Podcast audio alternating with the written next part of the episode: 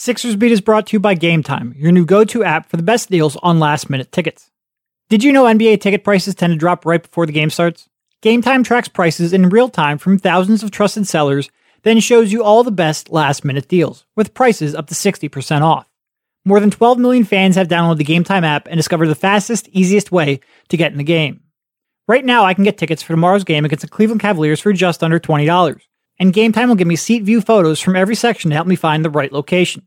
But Game Time is more than just sports tickets, and you can get tickets to live music or the theater as well, and you can do so with a quick, easy two tap checkout.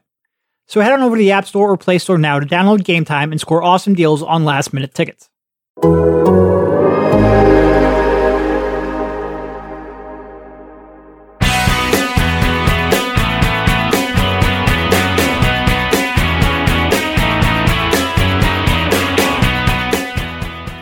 All right, welcome everybody. This is Derek Bodner, joined by Rich Hoffman on this week's Sixers Beat, a part of the Athletics Podcast Network. A decidedly different tone than the last time we did a podcast. Rich, how you doing? I'm doing good, man. How are uh, how are you recovering from the the long West Coast road trip?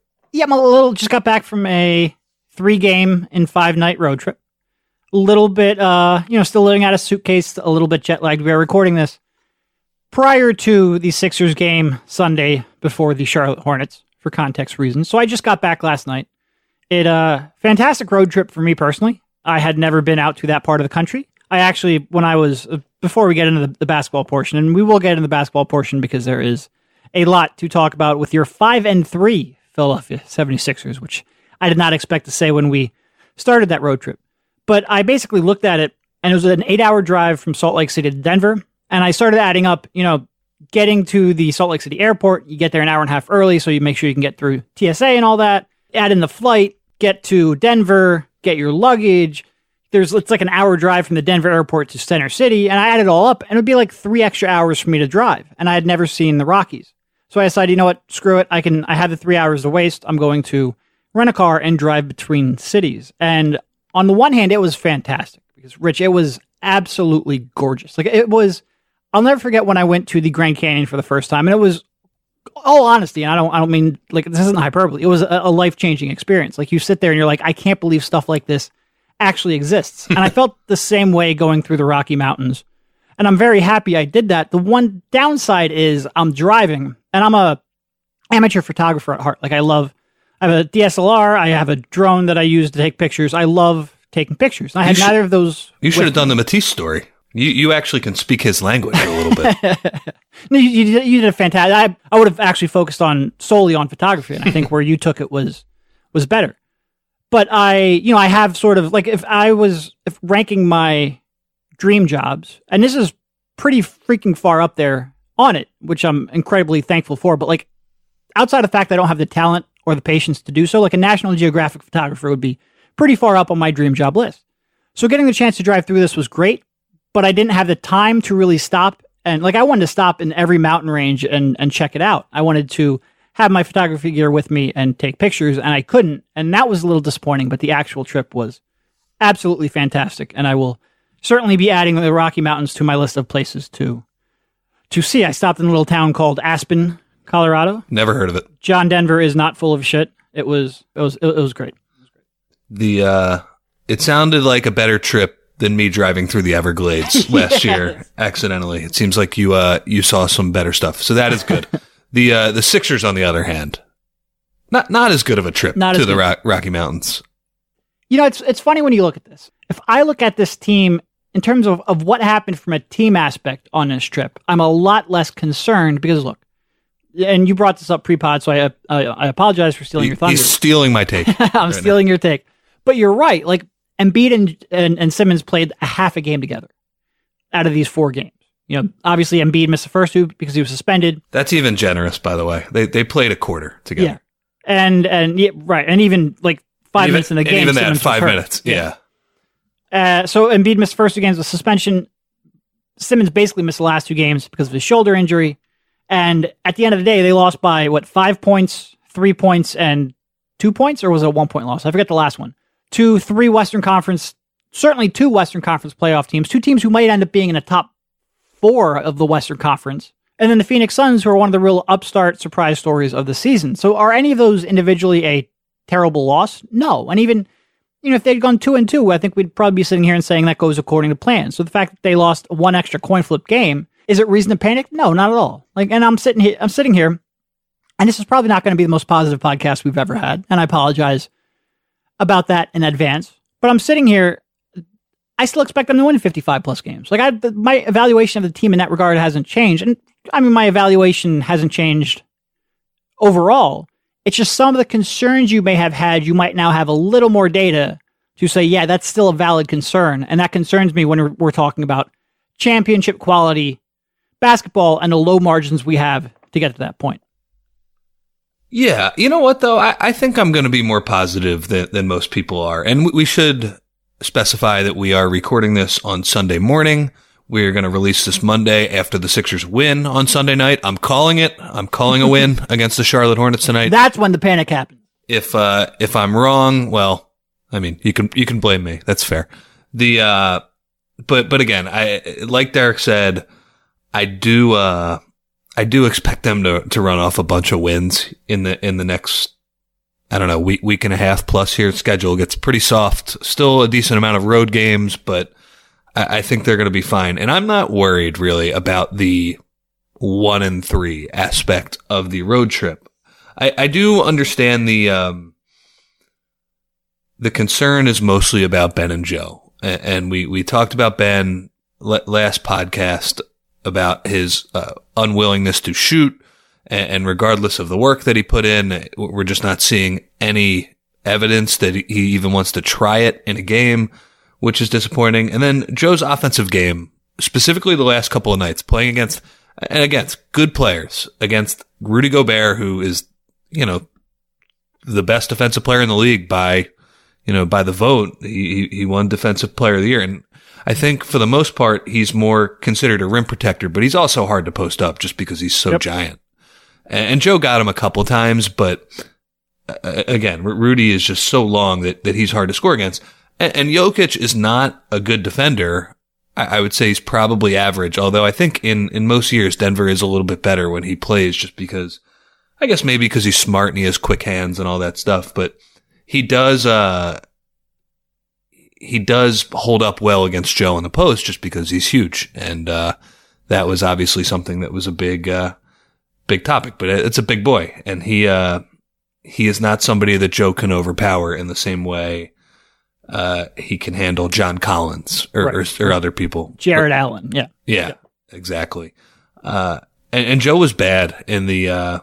I would say in both games, but he was particularly bad against Denver. Those are just bad turnovers, just putting yep. the ball on the floor in, in bad spots. Um, you know, he, he does not look like he's in, in the best of shape I think Brett even alluded that to that after the game. I, uh, as a quick aside, he basically said we need to get Joel Embiid back to being Joel Embiid. Is, is essentially what he said, which is not exactly the phrase you want to hear. Yeah. Uh, as a quick aside, this is the reason why preseason Sixers content when it's training camp and all we're doing is, you know, maybe we're seeing two minutes of a scrimmage or or just them shooting afterwards and we hear their quotes oh ben is shooting it great. Joel is in great shape. Maybe we do have to kind of see it. It's it, it seems kind of useless all the stuff you heard just just a month ago. I uh i will say with joe I, am a little worried about his, his offense, and, and that is also just kind of his role on the team. We've we've talked about this ad nauseum. There's no no Butler. He's talked about this ad nauseum. There's no Butler. There's no Redick. Uh, the, the spacing is a little more cramped. But, but I also think like in terms of him getting in shape, while I think it's totally fair for people to be disappointed in that, we also, you know, I think back to last year and, that April, I don't know what the date exactly was, but it was the day before the playoffs started. And Joe finally talked to the media and we said, are you playing tomorrow? And he said, I don't know. And it was shocking. Like you thought he was just dealing with this kind of tendonitis and he was ramping up for the playoffs and he legitimately didn't know. And despite the fact that the Sixers made it within one shot of the Eastern Conference Finals, the way Joe, and some of it was illness, so that's, you know, you can't really control that. But with the tendonitis and the illness, he was not 100% prepared to play in those games. And he was bad offensively in that Toronto series, despite the fact that the Sixers were comically bad when, uh, the, the second he hit the bench. And, and I just, I just think back to that and I'm thinking, you know, as much as I'm not, you know, I, I wouldn't be pleased with how he has started the year. We also, he also has five months to figure this out. And, that is what ultimately matters. So yeah, uh, he, he does tend to get in better shape as he plays more. Uh, and, and, there's good and bad to that. Good in the fact that he should be playing pretty regularly here. Bad in that he needs to do a better job of getting in shape when he doesn't have a court to run up and down in a game yeah. to play. And that needs to be I, I, the fact that we're still this far into his career, and this is a this is a point of contention every year. Like I, I we look at these quotes from Brett, and you know, here's a quote: "We're growing Joel's fitness base and trying to conti- continually move that forward, where he can be Joel Embiid. We're going to continue to just get him health as healthy as we can, and help put him in a position where he can be Joel Embiid." And the frequency that I hear that quote, and that we have to talk about Joel's fitness base, is concerning. And I do think it will get better as the season goes on. That is something that players do too. They they work themselves into shape throughout the year. I mean, we we always talk about the comps with Shaq. He would do that all the time, and it's not sure. But Shaq's not the comp that I think we want to make here, or at least that we would prefer to make. No, no, I, I'm not saying it's a good thing, but I'm saying why it's like not ultimately worrying me about about the playoffs just yet. I would no. say. I also can, can I add one more thing too? Yep. I looked up, uh, and again, some of this is because uh, he got in a little fight with uh, with Towns. But last year, I mean, it, it's quite the contrast from last year when he was playing early in the season. He was playing, I would say, at an MVP level, and he was playing. I think he played all eight of the games, thirty four point six minutes per game. And you look at the other night. I don't know exactly what he's at this year. I think he's at 29 minutes per game and he's only played five of them. Again, two of those were mandatory load management. But, you know, part of the reason the Nuggets won that game was because all of their starters played over 35 minutes and no Sixers starter played 30, uh, more than 33. Now, to be fair, the Sixers bench was amazing, but they went all out for that game and Embiid played 29 minutes. So I do think like, at least in, on that front, like there seems to be an idea of let's work him in to, to the season. The November doesn't matter as much. But I, I mean, I hear what you're saying. Like you don't want to compare him to Shaq being out of shape. Like Shaq was, I mean, kind of an outlier case. Uh, you know, the league was different and all these things. I don't want to compare him to him as a player, but I, I do want to make that comparison that it, as the more he plays during the season, I do think he's going to get into better shape. I do think he'll get into better shape. I, I, I will agree with you there. Um, I can be disappointed in the fact that he is not in good enough shape right now, but I do agree that he will get into better shape as the season goes on, assuming there are no setbacks. And that's always the concern, right? Like Joel's never finished a season healthy. You had Markelle's shoulder and his eye socket. You had the tendonitis last season. And the moment he can't play every day is when these issues really prop up. And so uh, not only are you concerned about losing Joel Embiid because he has a history of not being available for the full season, but if that happens, not only do you lose him for those games, but you get a suboptimal Joel Embiid when he does come back. And, you know, you brought up the Toronto series. And, you know, we talk about the illness he had, about the tendonitis. But there's also the Marc Gasol aspect of that series, too. Yep. And it's more the archetype of that kind of player, even of a Jokic type player who's nowhere near the defender, but is that wide body who can, you know, sort of stand up to him on his initial thrust in the paint on a post up that I think we see a lot of these issues. And as much as I'm willing to say he would have been better in that Toronto series if he were healthy, if he were not sick, I'm not sure he ever has a great series against Marc Gasol playing the style that he plays and the, um, you know, sort of the flaws that he currently has. And by that, I mean great offensively. I don't see a, a 25 point per game, efficient, low turnover series from him. And we do, you know, Joel's fantastic. Like we all agree, top 10 player. I think a lot of people try to get him into that top three to five category, that true MVP caliber player. And I think in order to do that, he has to correct some of these flaws. And in order to do that, in order to actually be a championship team who can beat the Clippers, I think they need him playing at an MVP level. So, you know, if we have a down podcast where we talk about Joel Embiid, it's not that he's not an incredible player who makes a Sixers contender. He is. We've beat that drum for a long time. But you need to see these two stars take that next step in order to become true, legitimate MVP MVP caliber players to put the Sixers on a path where they can be not only a, a championship team but a dynasty. Like those are the stakes that we're talking about here. So when we're frustrated, it's not because he's not a terrific player who makes the Sixers relevant. It's because they're on the doorsteps of a dynasty. And if they can correct some of these flaws, they can achieve that. They can achieve sort of that basketball immortality that I don't know. Like we're different now because we're in the media, but I, I, I, was a sports fan growing up my whole life. Like I'll never forget that Phillies the Phillies run is the one which I'll go back to because that was sort of like my last moment as a fan before I really got into this industry. And I'll never I'll never forget that run that you know 07 through 11 run. And I'm going to include some of those that 102 win season in there because we could get into a, a discussion about basketball and, or baseball and playoffs and and, and variance and, and different podcasts. But uh, that, that was a great part of the run too. And I really strive as a fan, I strive for moments like that. And the Sixers are so fucking close, Rich. They're so close. And if you're a fan listening to this podcast, that's what I would want. I would want that dynasty. And I think you need Joel Embiid to be a better offensive player, not score more points. You know, I think when we talked about goals coming into the season, fewer points, use fewer possessions, be more efficient, be more of a facilitator. And I don't see that step right now. Yeah, it really felt like a lack of a plan. You know, we kind of talked about that with Ben, with uh, kind of him spacing, you know, in no man's land and driving into Baynes and running into a brick wall. I mean, Joe putting the ball on the floor and these multiple spin moves and it just seems like he doesn't have a sweet spot right now where he has he has such a spin move fetish right now and it's driving me insane. I, I just wish he would have gotten you know, I think they would have won that game against Denver if in the fourth quarter. And, and by the way, I, I, saw a lot of criticism for uh, for Brett Brown and how they ran the offense the other night. Uh, the way they built the lead in the third quarter or in the first three quarters was exactly how they played in the fourth quarter. They ran a ton of spread and pick and roll with the two little guards.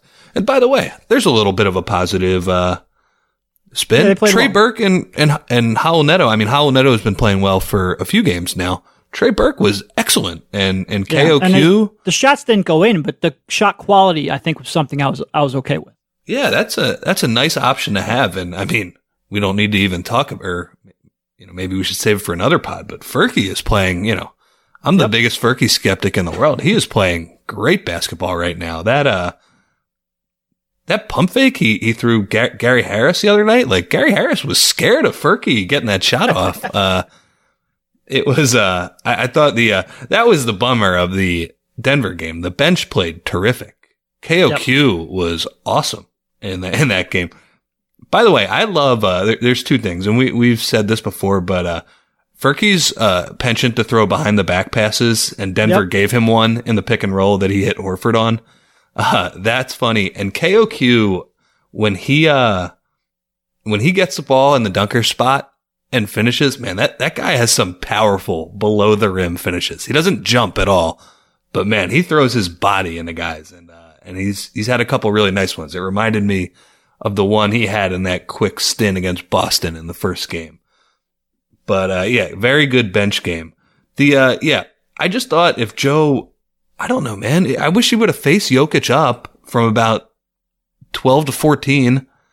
If he gave him the shot, shoot it you know that yeah. you're a good shooter from that spot, and I think simplifying it w- would have been better. There's just I don't know what uh, what is going on in his head with these spin moves and, and putting the ball on the floor in traffic, but it's a lot of the bad habits that we've seen in past years that are kind of the the pump fake and drive from the the top of the key. Those were those were bad turnovers last night. I thought uh I thought against I love, I love how you say last night when we're now two days removed from it. Yeah, I don't know. I don't know what time is just rid- ridiculous to me. I don't. uh I don't know where I am. It's been. Well, it's, we're two days removed from it, and the podcast will come out three days after, and we're still getting last night's. Yeah.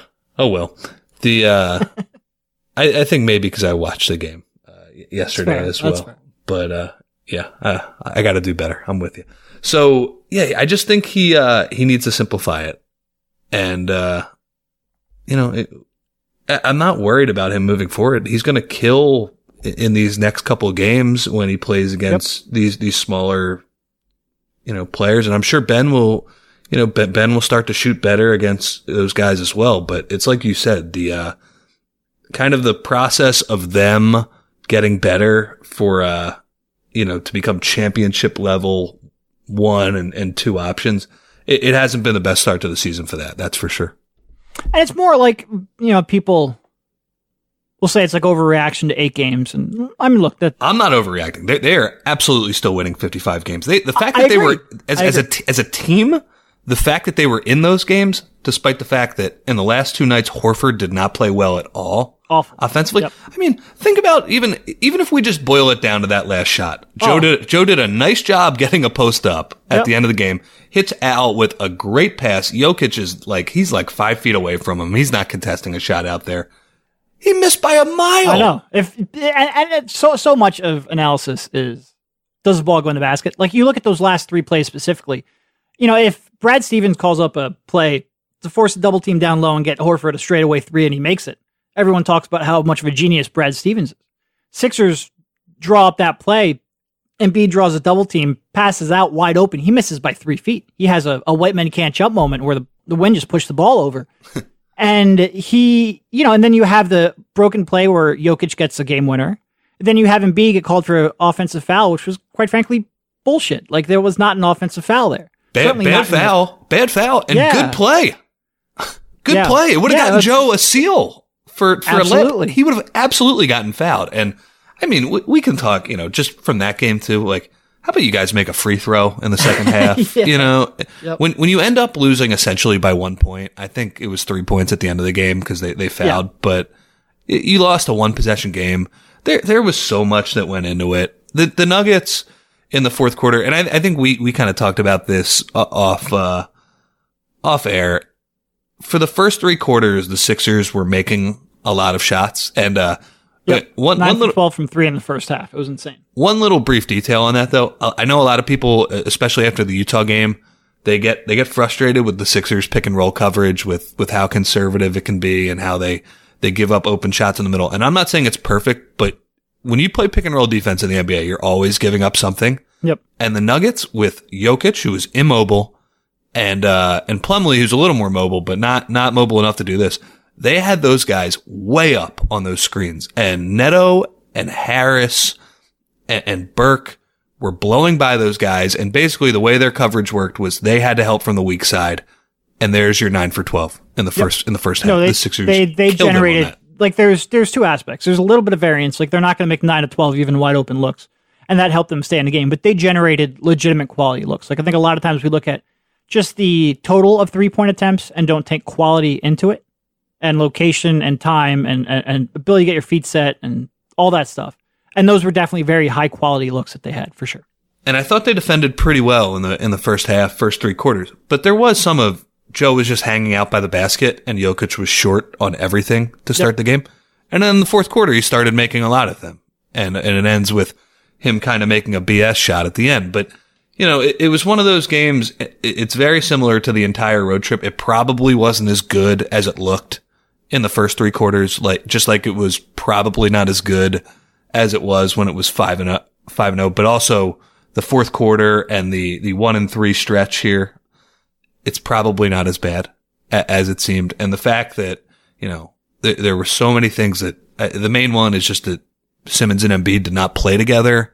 Yep. You, you did not get kind of you know it, it was just tough. They they got a great Al Horford performance in Phoenix, lost the game if they would have gotten an average one in Utah, they would have won a game. So, so to me, the fact that they found a way to be in all of those games to me is like kind of encouraging, honestly. They, those are not easy games to win. Uh, they were not favored in any of those games. So, I, you know, I, think more of the concern here is kind of the, the big picture stuff. But even with that, I would say that there's still kind of a long way to go before we settle that. Yeah, yeah. No, team wise, the the one and three record on the trip doesn't bother me too much. Uh, my focus is very much on on can they beat the Clippers? What do they need to do to win a, a, championship? All right, let's uh, let's continue that championship talk in a bit, but we're getting pretty far into this pod, and we need to hear from our sponsors. So let's take a quick break to tell you about DoorDash. Long day at work, tough day at school, still stuck at the office. Treat yourself to the meal you deserve, and have your favorite restaurants come to you with DoorDash. DoorDash connects you to your favorite restaurants in your city, and ordering is easy. Open the DoorDash app, choose what you want to eat, and your food will be delivered to you wherever you are. With door to door delivery in all 50 states and Canada, order from your local go tos or choose from your favorite national restaurants like Chipotle's, Wendy's, Chick fil A, and the Cheesecake Factory. Right now, our listeners can get $5 off their first order of $15 or more when you download the DoorDash app and enter promo code SIXERS. That's $5 off your first order when you download the DoorDash app from the App Store and enter promo code SIXERS.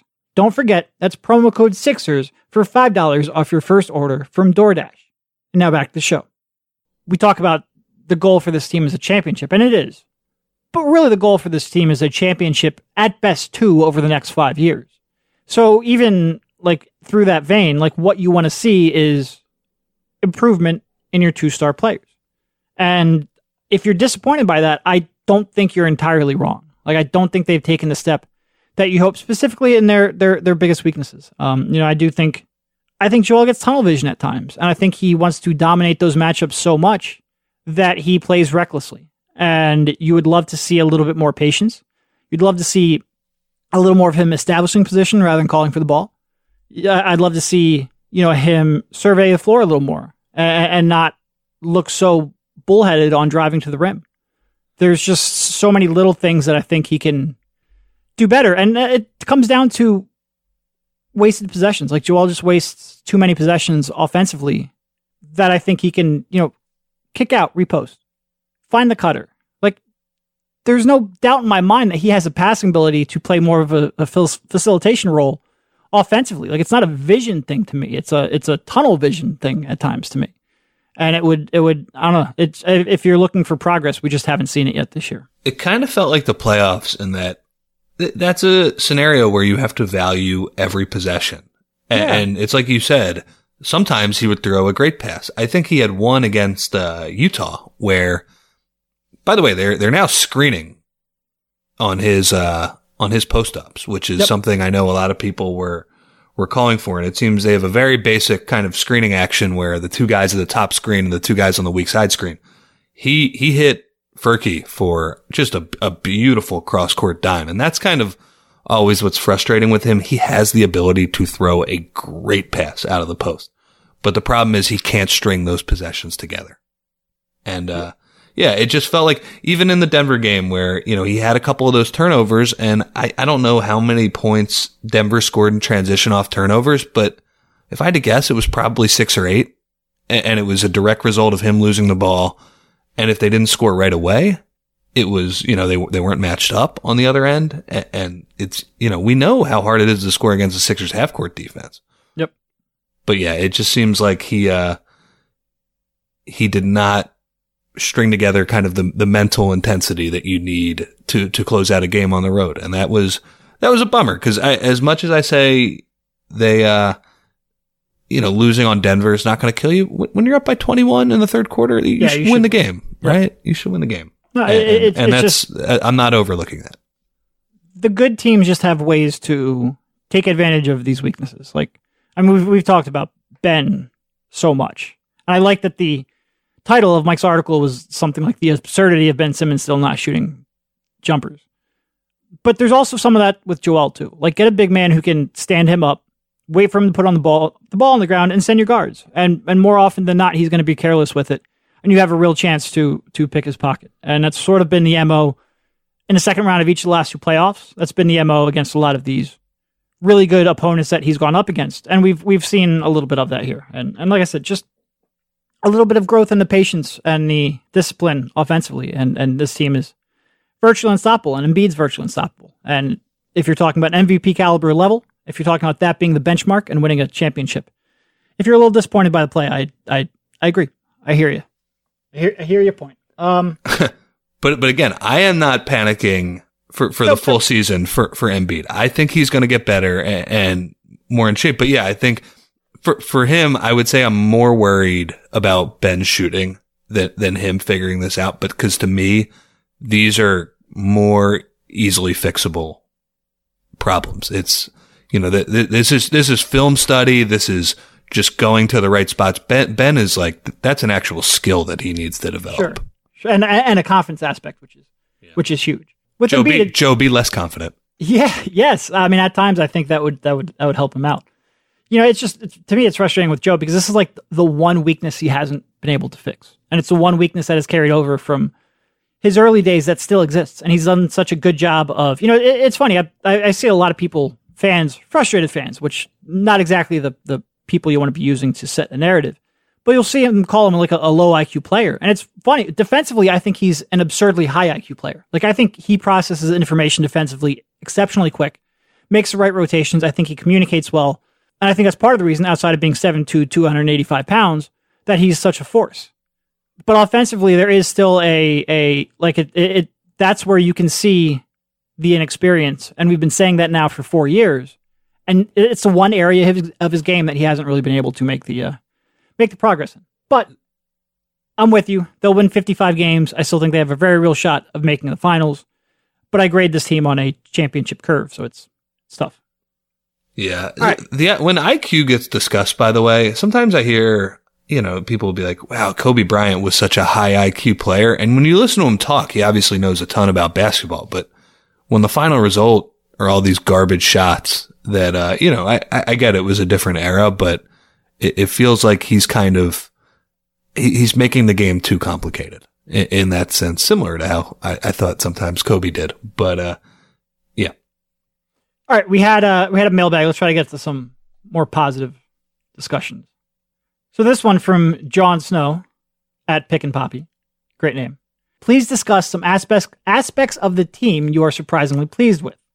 And the one he brought up was the bench, and I agree with you. It has been especially the last couple of games here. You know, Matisse has struggled, got a DNP CD in Denver. You know, Brown said he he planned on playing him in the second half, but his his little point guards, the way that he described it, which was fantastic, were playing well, so he ran with them, and Matisse ended up getting a DNP CD. And and by the way, I think Matisse probably earned a DNP CD. His offense like, was really bad the past really bad, and even his, his defense hasn't been what it was. And you know, I think we we talked about, you know, sort of like it's sort of like a pitcher going through the second time through the lineup, you can pick apart some of the uh, some of the flaws. And I think some teams are now getting some film on him, figuring out how to bait bait him into you know some into taking advantage of his aggression. And now he's going to have to make the counter adjustment and get back to where he can he can make those plays without being out of position like he has been.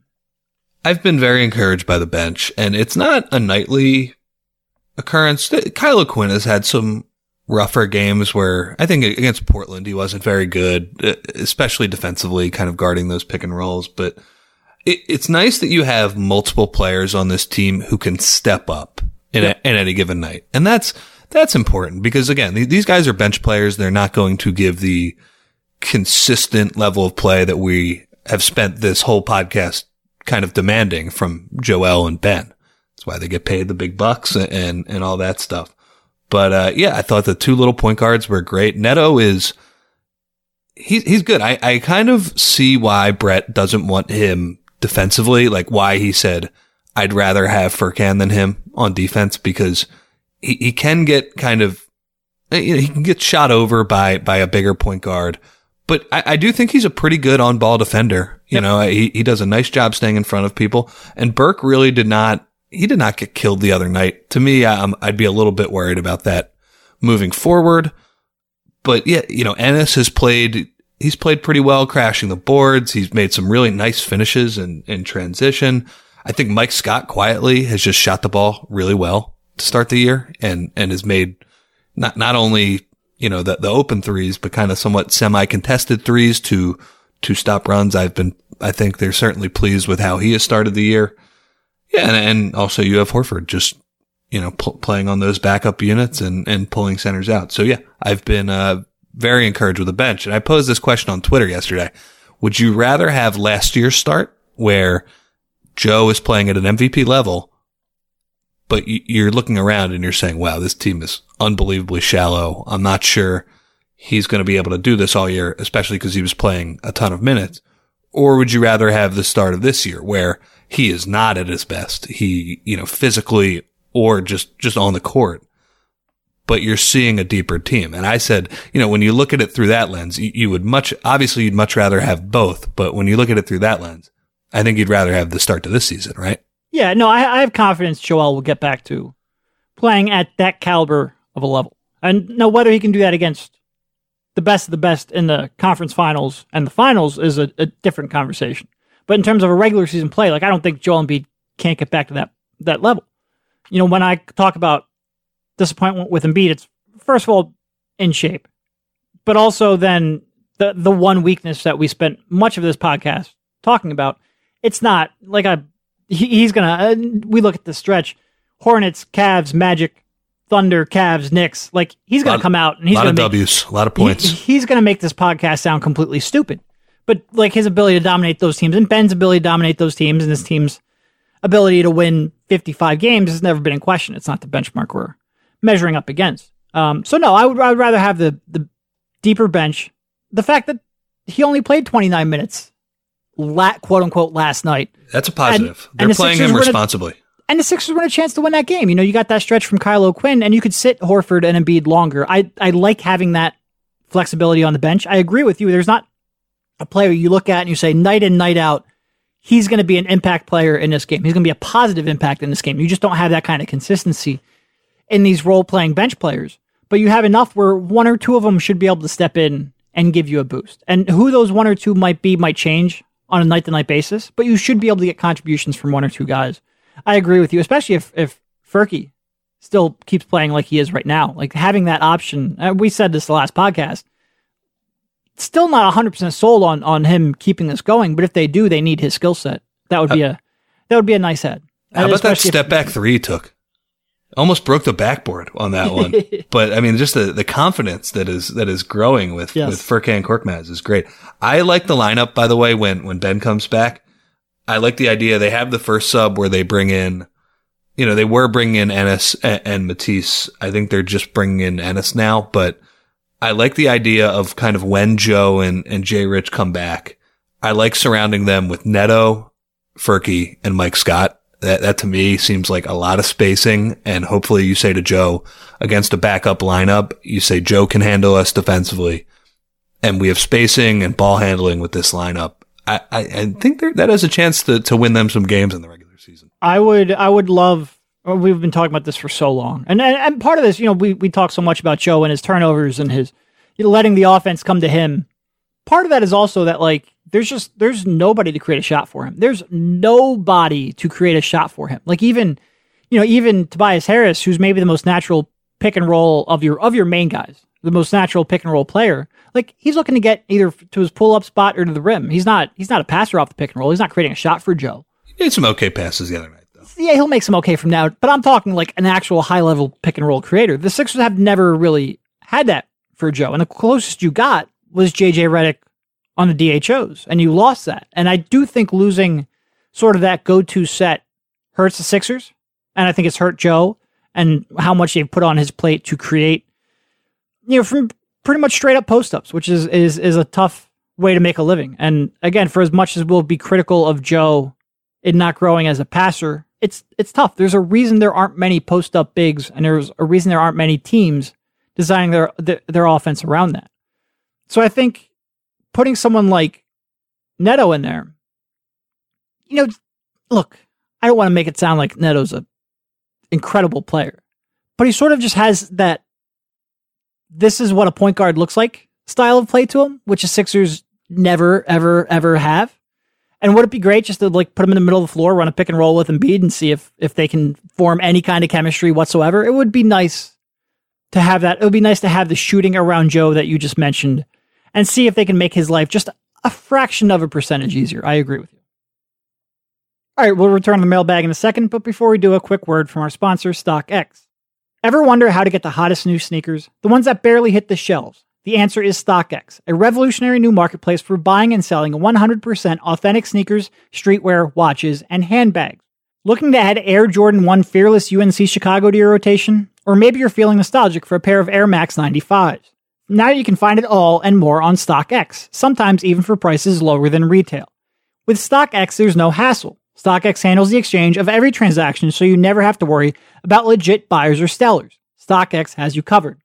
And with StockX, it's all about transparency. Now you can shop smarter than ever using real time market data for everything on the site. Rest easy knowing you'll never overpay on StockX. In addition to sneakers, StockX allows you to buy and sell pre owned, excellent condition watches from brands like Rolex, Omega, Tudor, Patek Philippe, Vacheron Constantine, and more. Want to know all the hype? Check out StockX.com slash B-Ball for a surprise offer that won't be around for long. Once again, that's StockX.com slash B-Ball. And now back to the show. All right, uh, what do we have here? This one from Rob Zane at Zaner28. What is the optimal guard rotation for the foreseeable future with Cork, Neto, and Burke all showing the ability to contribute and Thybulle struggling? Who should the minutes go to?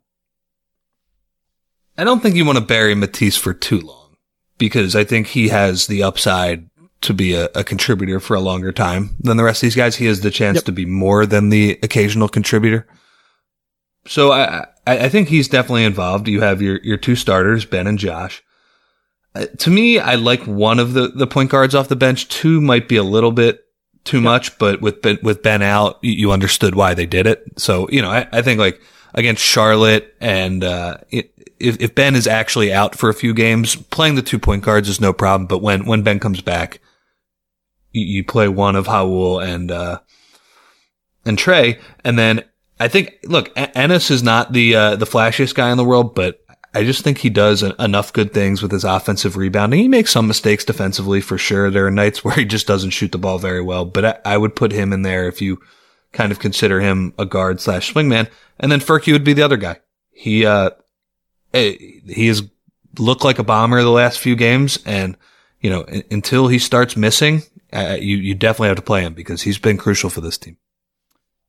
Yeah, you know, you, you mentioned Ennis, and, and while at times last year I thought he would look completely out of control going to the rim, like on a, an, in transition off of the pump fake drive, now that we watch Matisse, Ennis looks pretty in control. Uh, He's making some of those out of control ones too. Where he is. He is. He he had, he had a couple drives on this trip where I was thinking, "Oh man, what are you doing?" And then it was like, "Wow, nice finish." That was that was not an easy one to make.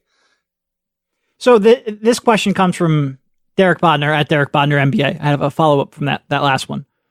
You know, now that we er, from what you were talking about, we saw 48 minutes of natural point guards against Denver last night. We zero minutes of Josh Richardson at the point in a game where Ben Simmons didn't play. Do you think this is these and and obviously Simmons will come back. You won't get 48 minutes of Burke and Neto, but do you think Simmons and then one of those two is how Brown will go for the foreseeable future. Like I don't want to say like we'll say five games after Simmons comes back. Do you think he will be sticking with these traditional point guards, or do you think in that time frame he will go back to Richardson as a backup point? And the only reason I limit that time frame is because things could change. Like these guys could struggle. Richardson could play well. He could change his mind. But do you think that was a sign that they are changing their philosophy? I don't have a very expansive answer on that. Just to say yes. I, I would imagine that Neto has done enough to, to earn at, at least the, the 14 to 12 minutes a game that, that Ben sits. And, and I, I, think the offense has flowed just frankly uh, much better. And, and, I haven't looked at the numbers yet, but I, I know that the numbers with Richardson playing backup point guard for the first five or six games of the year were pretty bad offensively. Right. And obviously they looked pretty bad. I, I just think Neto has done enough to to show that he should at least get some minutes. And and frankly, moving the rotation to a ten man rotation at the beginning of the season is not the biggest deal in the world. It's probably a, a net positive overall. Yeah. No. Lineup with uh, Richardson at the point shooting 39% from the floor. Low sample size, only 55 minutes, but it also sort of jives with what we're seeing eye test. So they're just not generating all that many good good looks. And they have a positive net rating. Like I think it's like a plus one net rating.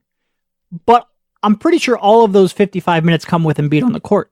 So a plus one with Embiid on the court is actually pretty disastrous. And you're you're wasting time where you should be building a lead. You know, the defense has been good with those lineups. And you expect the defense to be good.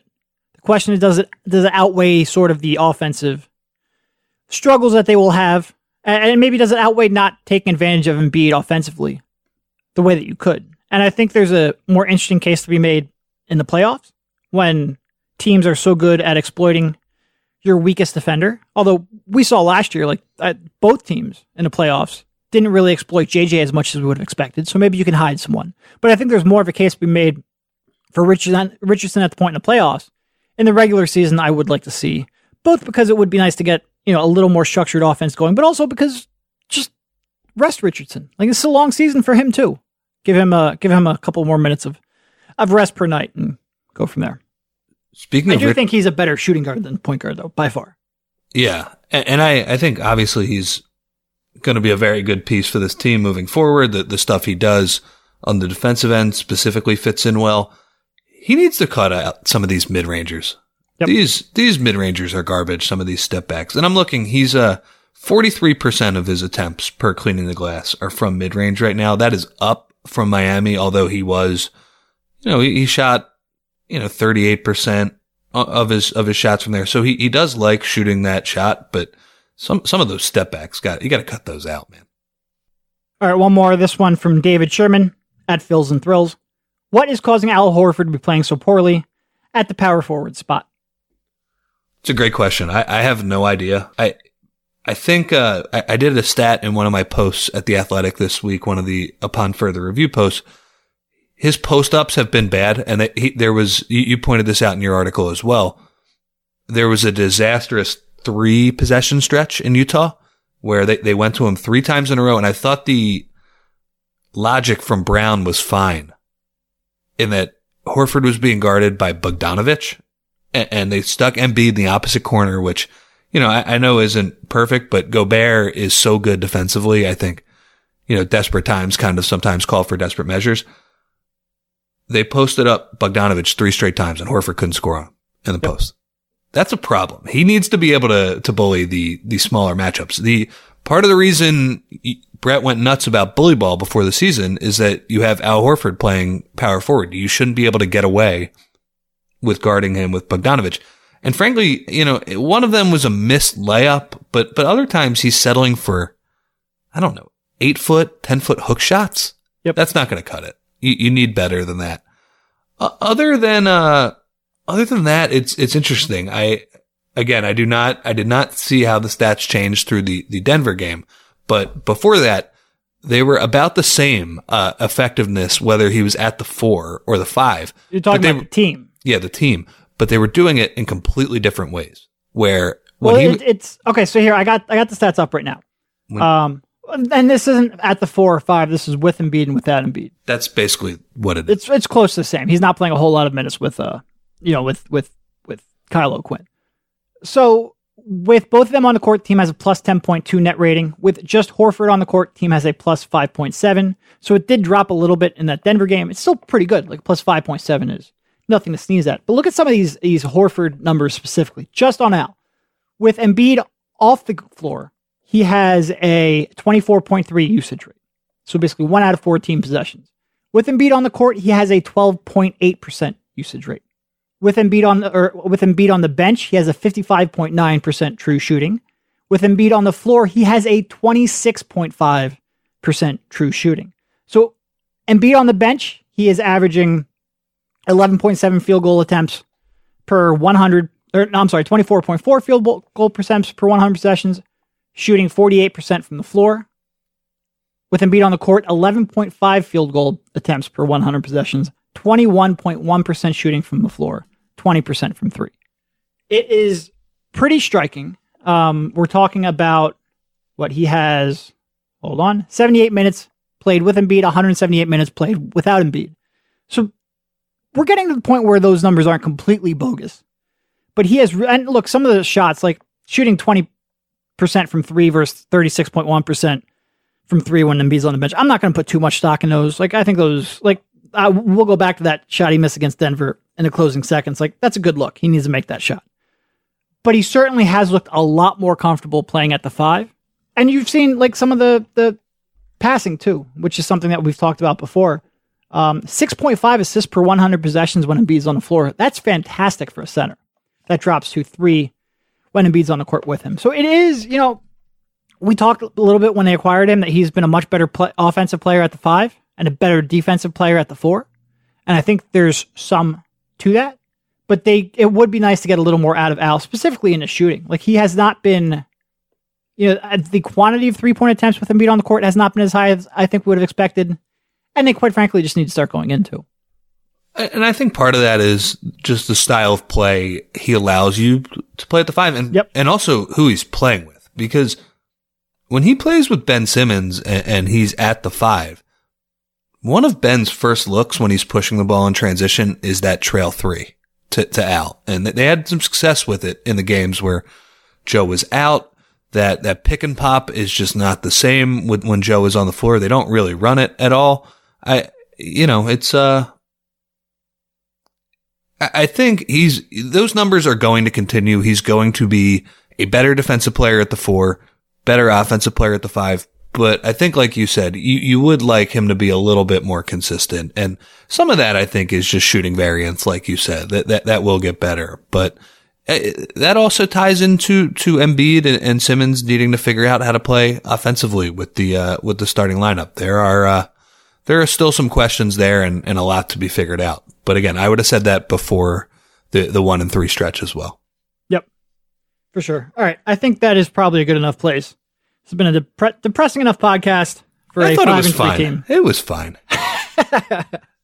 Every- Um, cheer up, everybody. hey, look, they could win six in a row, and this this podcast will look stupid, but the key will be whether it looks stupid by the end of the season, and and hopefully it looks stupid then, because that means Embiid and Simmons will have improved upon some of their flaws, and we go in sizzler. But thank you, Rich, for jumping on, and we will talk to you soon. See you, man.